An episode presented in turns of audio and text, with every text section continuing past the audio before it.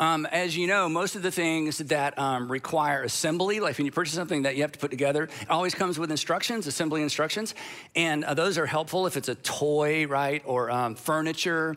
Or um, one time I purchased, I made the mistake of purchasing a grill instead of getting the grill already assembled. I thought I'm just gonna buy the box, I can do this and go home and do this. And I say $50. And um, by the time the grill was almost finished, Sandra would have paid someone $250 if I had just paid somebody else to put the grill together because it was kind of a disaster. But the point being, the grill, anything you purchase to uh, assemble, it comes with assembly instructions, but they never include fix it instructions. Instead, they include these. This is, you see this all the time, right? We've included a troubleshooting guide, a troubleshooting guide, which for me is generally worthless because the trouble that they are shooting is never the trouble I'm actually having, right? But generally speaking, we are far better at assembling things than we are at fixing them. And that includes relationships as well. We're good at starting relationships, um, we're pretty good at maintaining relationships. But when a relationship breaks, or when a relationship gets awkward, or there's that silence, or there's that distance, Oftentimes, we just aren't sure what to do. But that doesn't stop us from doing something. We try to fix them, and oftentimes we do it the wrong way. So, last week, uh, we took a look at what I would consider the traditional, intuitive ways of fixing a broken relationship. And I referred to it as the C4 approach to relationship management because people love to be managed. No, they don't, but that's kind of the, the mode we go into. And the four tools in the toolkit for the C4 approach to relationship management are convince, convict, coerce, and control. Convince, convict, coerce, and control. These are the four C's that we just reach for intuitively when the relationship isn't going well and when we feel like we need to do something to fix it. These are the tools we reach for first, and I'll tell you why. We reach for these tools first because we're crazy all right? And the reason I say that is those things don't work on us and they don't work on anybody else, but we keep working them anyway. And as I shared with you last time, um, I my go-to is this first one is convince. I there's just something in me that feels like if we're having a relationship problem, if I can just get in front of you and give you a whole lot of information, you're going to go, oh, I'm convinced. I was wrong. You're right. And then we're going to go on our merry way and our relationship is going to be fixed, which is ridiculous, but it's just, it's just what I naturally lean into, right? Um, in fact, my, my greatest regret in life actually relates to this. Um, I was responsible for caring for my mom for the last 10 or 12 years of her life, and I was so happy to do that, and I love my mom. Um, but my mom could be, and she's probably listening, she, um, she could be stubborn. And I'm not saying my mom was stubborn, I'm just saying she could be stubborn, okay? The, the, the, yes, the, the point being, um, when she made up her mind, her mind was made up. It was just made up. And, and, and because I was responsible for her and I'm trying to make the best decisions for her, and of course, if it's a decision I feel like I should make for her, I'm convinced it's the best decision. And when she would just kind of shut down and just refuse to cooperate, you know, I would just lean in and just more information and convince, convince, convince, and convince. And this, um, this all kind of escalated to the point one day I'm at her house. I'm sitting in a chair in her sitting room with her. I remember exactly where I was, how this happened. We're not facing each other, we're kind of like this. And I'm leaning over, just saying, Mom, I don't even remember what the issue was, but I'm just trying to convince her. And she leans over and she puts her hand right on my wrist and she looks at me and smiles and she says, Andy, I just need you to love me. I know, that's exactly right. It's like all the energy drained out, all the anger, all the frustration. I'm like, that's right. She doesn't, she, she doesn't want me to convince her of things. She just wants me to love her. And of course, there's something in my mind that said, well, this is, you know, I wanted to go right back to, I'm going to convince you that this is how I'm loving you by, you know, but Andy, I just, I just need you to love me. So that was mine. I, and chances are you kind of have a, a go to one as well. I mean, convict, this is the shame and blame one, right? This is after all I've done for you. After all I've done for you, after all the opportunities I've given you in this organization, after all the money I loaned you, after all the things I put up with, I'm just gonna remind you of all the things I've done, and you're gonna feel so shamed and so guilty, you're just gonna melt. And then our relationship is gonna be restored. Like, you know, who are we kidding? Or, you know, coerce and control, they're, you know, sort of two sides of the same coin. The point is, we have a tendency to go there. Now, all four of these things have something in common. And what all four have in common is what the person or people on the other side of these are feeling. And do you know, do you know what it feels like to be on the other side of any one of these or all four of these? it always feels the same way. It feels like this it feels like rejection. Rejection. And do you know what, what's kryptonite to a relationship? Rejection. Re- rejection is kryptonite Rejection is kryptonite even when you're right. Here's what I mean by that. Even when you are convincing and you have the right, you're convincing for all the right reasons with all the right information, even when you're coercing and you're trying to coerce them in the right direction, even when you're controlling and you're controlling with their best interest in mind, it's still rejection and it has the same outcome. It closes hearts, it makes people less accessible to us emotionally, and ultimately, and this is what's so crazy, it undermines our influence. But do you know what everybody wants? Same thing you want. I, I want agenda free. I, I just want you to like me for me. I just want to feel accepted. Now, we all know all of that. It's not even worth writing any of that down, right? But for some reason, when it comes to managing current relationships or specifically fixing a broken one, it's like we forget all of that, which means it just shouldn't be that difficult to repair a relationship, but it is. Number one, we've covered number one, we're crazy. But number two, the real reason this is so difficult is because reassembling a broken relationship is a learned skill and we come into this world unlearned, and some of us are never taught, and some of us have never even seen it modeled. Your, your mom or your dad or an aunt or an uncle, they've been out of sorts with another family member for years and years and years, and you're like, just call him, just call her. It seems so simple from the outside looking in. So some of us, we've just never seen this done, and no one ever taught us how to do it. So, today we are going to continue a discussion on this topic because today is part two of our series, Reassembly Required, a beginner's guide. And it's just the beginner's guide. There's way more to say about this than we'll say in this series. A beginner's guide to repairing broken relationships. Now, the good thing about uh, you know us and the thing that we have going for us is that for the most part all of you, all of us, most people in the world want to be reconciled or want the relationships to be fixed or reassembled. I mean, we, we don't like the tension. We don't like living with the guilt. We don't like pretending. Um, we hear ourselves telling our sad story, and people are shaking their heads about, yeah, you should be angry, and you should, you know, you should be the way you are, and you should be distanced from them. And then we walk away, and sometimes we just feel kind of sick on the inside, like, what is that in me that just can't let this go? And one of the reasons that there's, you know, there's a, a, tension that never quite goes away, no matter how justified maybe we feel like we are, is that we're only as happy. And again, this is something we don't normally put words around, but this is this is all of our experience. We are only as happy as our core relationships are healthy. This is sort of the happiness factor. We're never, we're generally speaking, we are never any happier than our core relationships, the most important relationships uh, to us, are healthy. Or we're, you can put it this way, we're only as content, we're only as content as our core relationships are mutually satisfying. And you, you know this personally, or you know this from your family history, that broken relationships, Broken relationships, they take a toll on us, right? Broken relationships, especially core relationships, take a toll on our mental, um, our emotional, and at times even our physical health. In other words, sir, your problems stem from your healthy relationships with your parents and siblings, said no counselor ever, right? I mean, this is never the root of a problem. This is the root of emotional and often physical um, and psychological health. So, when we started the series last time, um, we set some expectations, and it's super important to reset those expectations before we dive into this first decision that we have to make.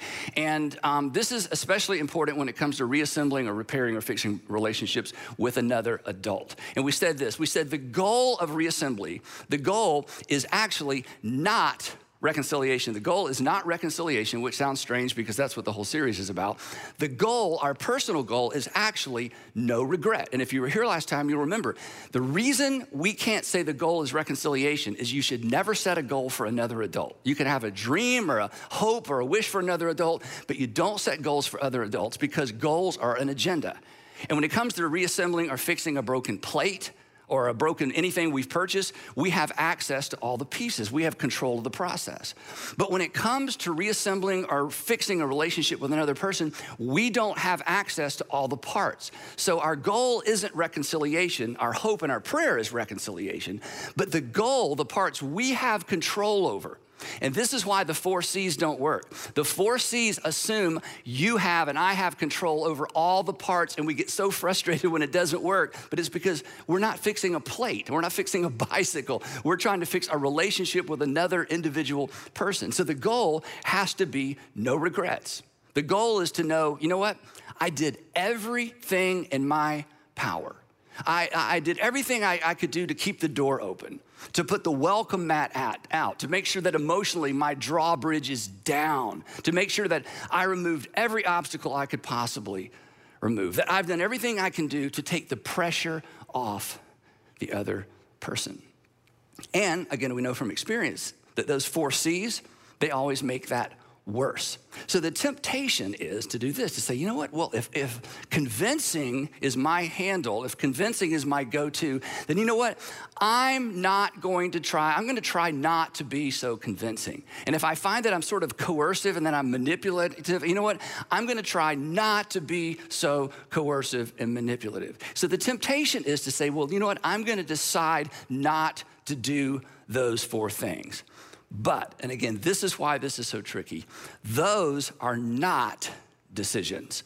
They're, I'm not saying they're not decisions, they're decisions, but those are not decisions. I'm deciding not to be so controlling. I'm, tr- I'm deciding not to be so coercive. I'm trying, I'm deciding not to do something.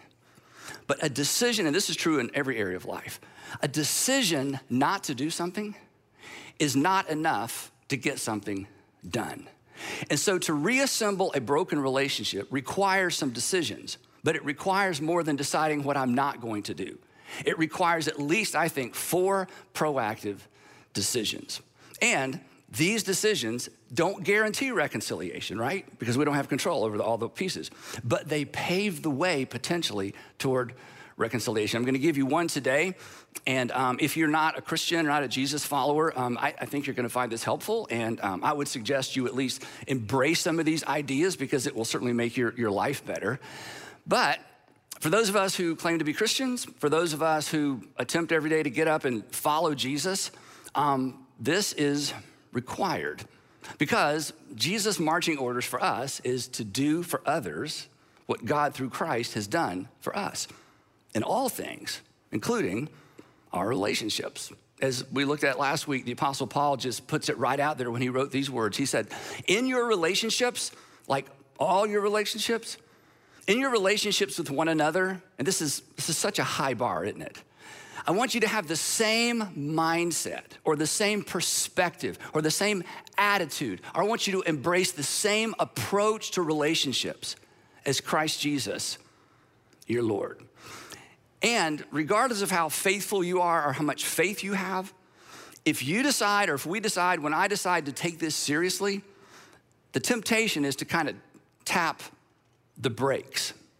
Because if you know anything about Jesus and the Gospels, and if you know anything about the journey of Jesus through the Gospels, you recognize pretty quickly that Jesus was actually the offended party, and yet he made the first move to reconcile with us. And he didn't humble himself and invite us to coffee, you know. He humbled himself, Paul said, by taking the form of a servant, by becoming one of us, and laying down his life to pay for our sins. Because, from his perspective, the big obstacle between, in terms of reconciling with us and mankind and with the world, the big obstacle was sin. And it was an obstacle we couldn't do anything about. And God was so committed to reconciling with you and reconnecting with you that God made the first move through his son to remove the obstacle of sin, not just because, just so he could forgive us, but so he could reconcile with us. Which means, and again, this is where we kind of tap the brakes. It's like, hey, I'm not, I'm not really sure I'm ready for this because, hey, Andy, if you heard my story, if people heard my story, you'd, you'd understand why I'm not so sure I can go there. And you know, you do what I do long enough, or do what a lot of you do long enough, and you hear those stories. You appreciate those stories, the heartbreaking stories. But adopting the same mindset as Christ Jesus requires us to accept that reassembly always begins with us, regardless of who initiated the fuss. And it's cutesy, but it's, you know, it's concerning It means that essentially, even if it's their fault, even if it's 100% their fault, even if they're the ones that walked away, that if there's going to be reconciliation, if there's going to be the hope for reconciliation or reassembling or repairing the relationship, that that process begins with us. And that's hard. Because that's when I want to raise my hand and tell you my sad story, and you want to raise your hand and tell me your devastating story and ask for a pass. Hey, Andy, I, I think I get to cross my arms and wait. I think I get to forgive. I'm going to forgive, cross my arms and wait, but I, I don't know about moving or leaning in their direction to fix a relationship that they broke.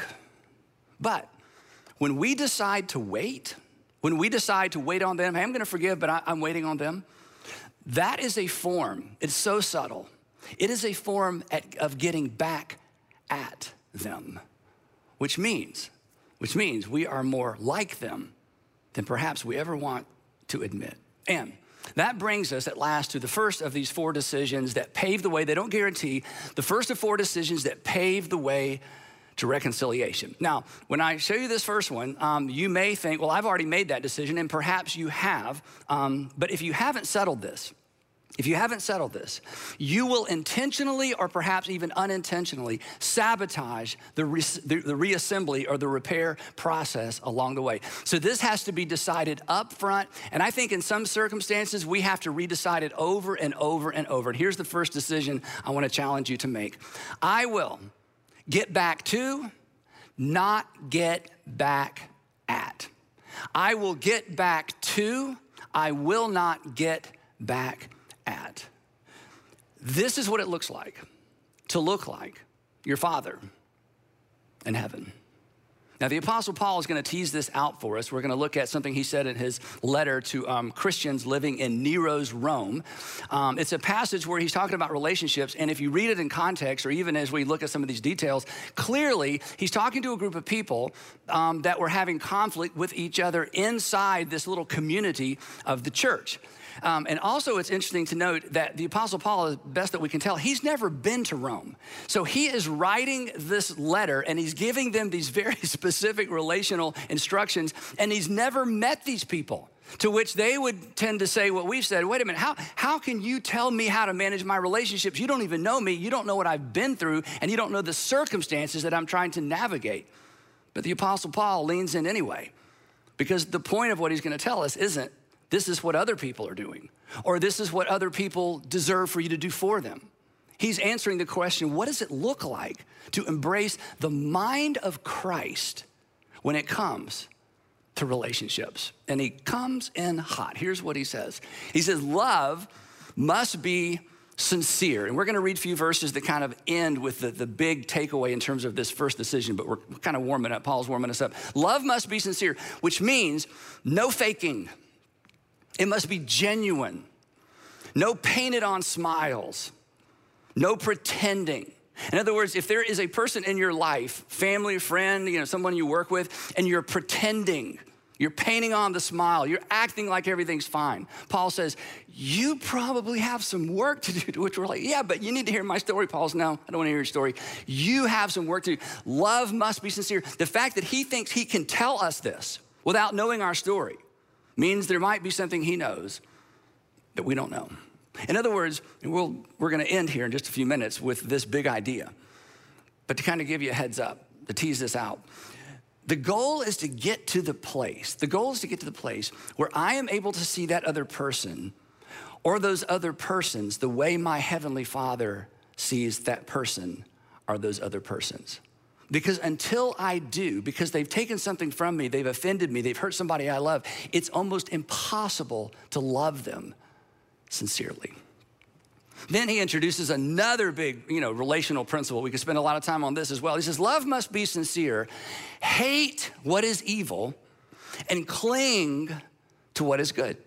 This is his way of saying you need to reallocate your hate. It's okay to hate, but you can hate a something without hating a person.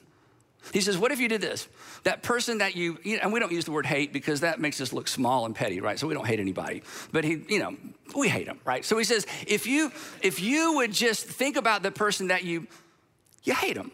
He says, What if you decided, I'm going to reallocate my hate? I'm going to decide, I'm going to hate what happened, but I'm not to hate the person. I'm to hate what's happened to us, but I'm not to hate the person. I'm to hate the consequence of what the, the, you know the fallout of what happened to us relationally, but I am not going to hate that person. What if we decided I'm to hate a what, but I am not going to hate a who?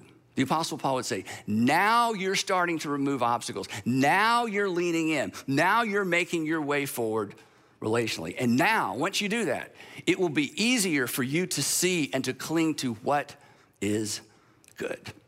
Then he goes on, he says, I want you to be devoted to one another in love. And I want you to honor one another above yourselves. And this phrase, honor one another above yourselves, in our home growing up with raising kids, this was the thing honor one another. This was our rule. This was kind of the rule above all the rules. We're just gonna honor one another. And to honor another person is to defer to them.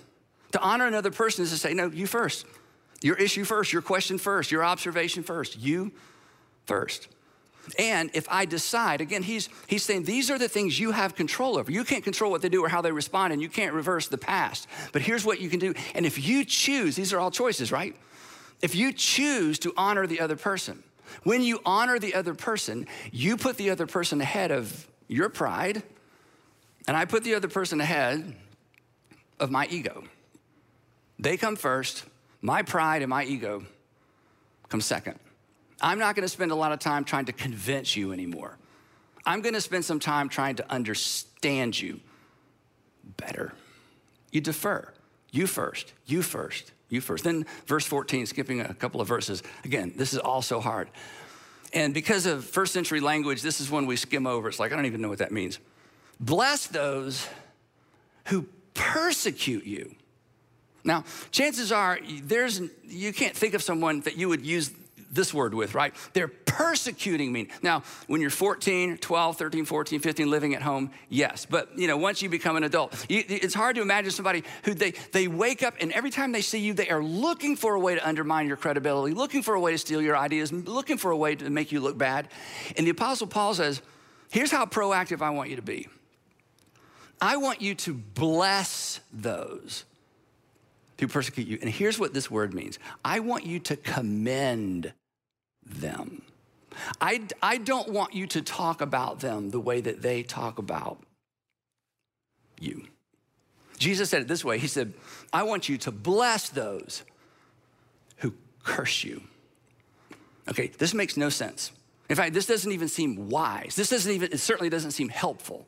It, it, just seems like the mount, that mountain is so high that that is such a, that's a huge thing to ask anybody to do. Why is he doing this? Because Paul would say, because you're Jesus follower.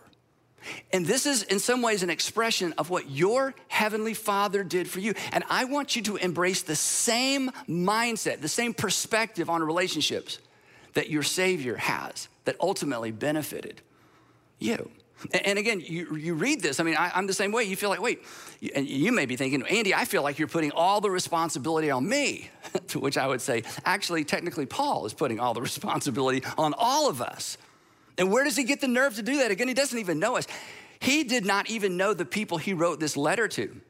To the best that we know, Paul had never been to Rome. He had never been to Rome, and he has the audacity to write a letter to Christians in Rome he's never met, doesn't know anything about their circumstances, and says, This is what it looks like to follow Jesus relationally. The implication being, I know you got a sad story, and I know that you are literally in Rome, literally being persecuted. But in spite of that, this is how I want you to live. This is how I want you to relate. This is how I want you to respond. This is how I don't want you to react. Then he says this He says, I want you to rejoice with those who rejoice, and I want you to mourn with those who mourn. Yeah, yeah, yeah, but what if I don't like them? He says, well, then your light will shine even brighter. And what if, what if, you know, the fact that they're sad, okay, this is icky, okay, this is awful, this isn't all of us. What if the fact that they're sad and they're mourning, what if that makes me happy? What if I actually feel like their mourning is a win for me? Then the Apostle Paul would say, Well, then you have work to do. But if, because if you find yourself internally celebrating someone's failure, if you find yourself internally celebrating someone's loss, you have work to do. He says, I want you to refuse to celebrate their losses. And again, this is almost impossible to do when someone has hurt you or betrayed you or hurt one of your kids or betrayed somebody that you love. And that tension, and see here, here's why this is important. That tension is something we have access to. And that tension is something we can go to work on. And that tension is where God wants to go to work in all of us. He's almost done. He says, I want you to live in harmony with one another. And I don't want you to be proud because proud, proud ignites and fuels all four of the C's. Because all four of the C's are an attempt to prove that I'm right and you're wrong. And if you would just see the world the way I see it and do what I think you ought to do, then the world would be a better place and our relationship would be healed. He says, now, pride's always gonna get in the way. And then the payoff. Now he brings us to the statement that takes us and introduces and sort of teases out the first of our four decisions. He says this, and do not, do not repay anyone evil for evil. Do not repay anyone. Again, you want to say, but you don't know my story. Paul's like, I've never even met any of you. Here, send this to all the Christians in Rome. You know, Paul, how can you be so personal? He's going, because this isn't about me. This isn't about what's happened to them. This is about, are we following Jesus? And the word repay is powerful. Do not repay because the reason we want to pay people back is because of what they've done to us. And repay, it feels like this is how I get even. And of course, as we talked about before, we're trying to get even with someone we don't even like. But intuitively, we want to pay them back. And again, if someone heard your story, that you would perhaps be justified in trying to pay them back. It's human nature. It is human nature to want to get back at. And it's this part of our nature that the Apostle Paul, it's this part of our nature that the Holy Spirit that lives inside of us is trying to tap down, to reconfigure, to redirect, so that internally we're more like our, more like our Savior. That internally we're more in line with what our Heavenly Father wants us to do, so that externally we're actually following Jesus. It's human nature to want to get back at, but it is the will of God for all of us to get back to because that's what your Heavenly Father did for you. So, decision number one reassembling these broken relationships. I will get back to, not back at. And the powerful thing, and again, when you see this, you think, well, I've already done that. Here, here's why this is important. The powerful thing about this decision is that if you will make it intentionally, I'm not just not gonna get back at, I'm gonna actually look for a way to get back to. If you will be intentional about this decision, it will ensure that you don't go halfway. And do you know what halfway is to reconciliation? Halfway to reconciliation is I forgave her. I forgave him. I forgave, and now I'm gonna wait. I forgave, and now I'm gonna wait. And the Apostle Paul, and I think if you think about it, this becomes clear. Forgiving and waiting, that's still back at, not back to. Because God, your Heavenly Father, did not stop with forgiveness. We talked about this last time. God's forgiveness was a means to an end. And reconciliation, repairing a relationship with you and with me and with the world, that was the end. And so our Heavenly Father moved and made the first move in our direction, not to get back at us. This is what we sing and celebrate, right? But to get back to us. And so this is what following Jesus, this is what love requires of me, and this is what love requires of you. Again, you can forgive from a distance, but you cannot reconcile from there. You can forgive arm's length, but you can't reconcile from there. So, would you decide? I will get back to, not get back at. Now, if someone has come to mind, or maybe a group of people have come to mind, and you in your heart, you know, you're like, your arms are crossed. You know, I'm gonna deal with my emotions and I'm gonna figure out eventually how to forgive them, but I don't know about moving forward. If you're if you are tempted, and we're all tempted, to forgive and to wait, I want to leave you or suggest today a prayer that you pray, a specific prayer. Um, and if you don't, if you don't think God answers prayer, you pray this prayer. God will answer this prayer. This will convince you that God answers prayer. But if there's something in you when I show you this prayer that pushes back, I want you to pay attention to that. And I want you to pay specific attention to what is it in you that pushes back on praying this prayer. Because that's where you have some work to do, and chances are that's where God wants to go to work on you. Because this is a big idea. Perhaps, just perhaps, I don't know your situation, but perhaps you haven't forgiven as thoroughly as you think you have. Perhaps you haven't forgiven through all the different layers that need to be addressed in your forgiveness in light of what has done, been done to you or to perhaps to somebody that you love. Which means if there is still forgiveness issues, that person or those people, they still have control over you. So here's the prayer. And let me, before I show it to you, let me tell you one other quick story about this prayer. I, the, this this um, became a prayer I began to pray because of something specific. Last time I told you about being in counseling with my dad and a counselor and trying to figure out our relationship. And during that time, I was so angry at a whole bunch of people, all connected to this same scenario. So I'm talking to my counselor, Steve, one day, just the two of us. And I said, Steve, I feel like I'm kind of going around in circles. I want to get this right and I want to get out of this kind of doom, you know, this gloom and doom cycle that I'm in with these people. And he, I said, How will I know that I'm making any progress? And he gave me the greatest answer. And, and, again, it was a terrifying answer. And again, the mountain just seemed to get higher. He said, Here's how you'll know you're making progress. When you can see that person, when you can see those people the same way your Heavenly Father sees them, and when you can feel toward them what your Heavenly Father feels toward them, you'll know you're making progress. I thought, wow. So I went home and I began to pray to that end. And this was the prayer, or the, a version of the prayer that I began praying back then. And that from time to time, I find myself praying once again. And here's, here's the prayer Heavenly Father, I just, this is just my version. Heavenly Father, help me to see. And then you put their name in there. Or maybe you need several blanks, right? Help me to see him, her, the way you do. I, want to, when, I, when they come to mind, I want to see them and visualize them the way you see them, not the way I see them, because I see them through the filter of what they've done to me. And Heavenly Father, help me to feel toward whoever you've got your arms crossed to. Help me to feel toward them what you feel.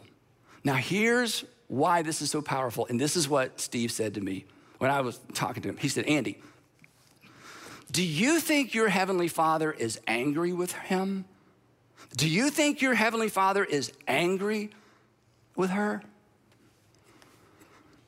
And I said, No, I don't. I am, but I don't think God's mad at them because I was smart enough to know what most of us know.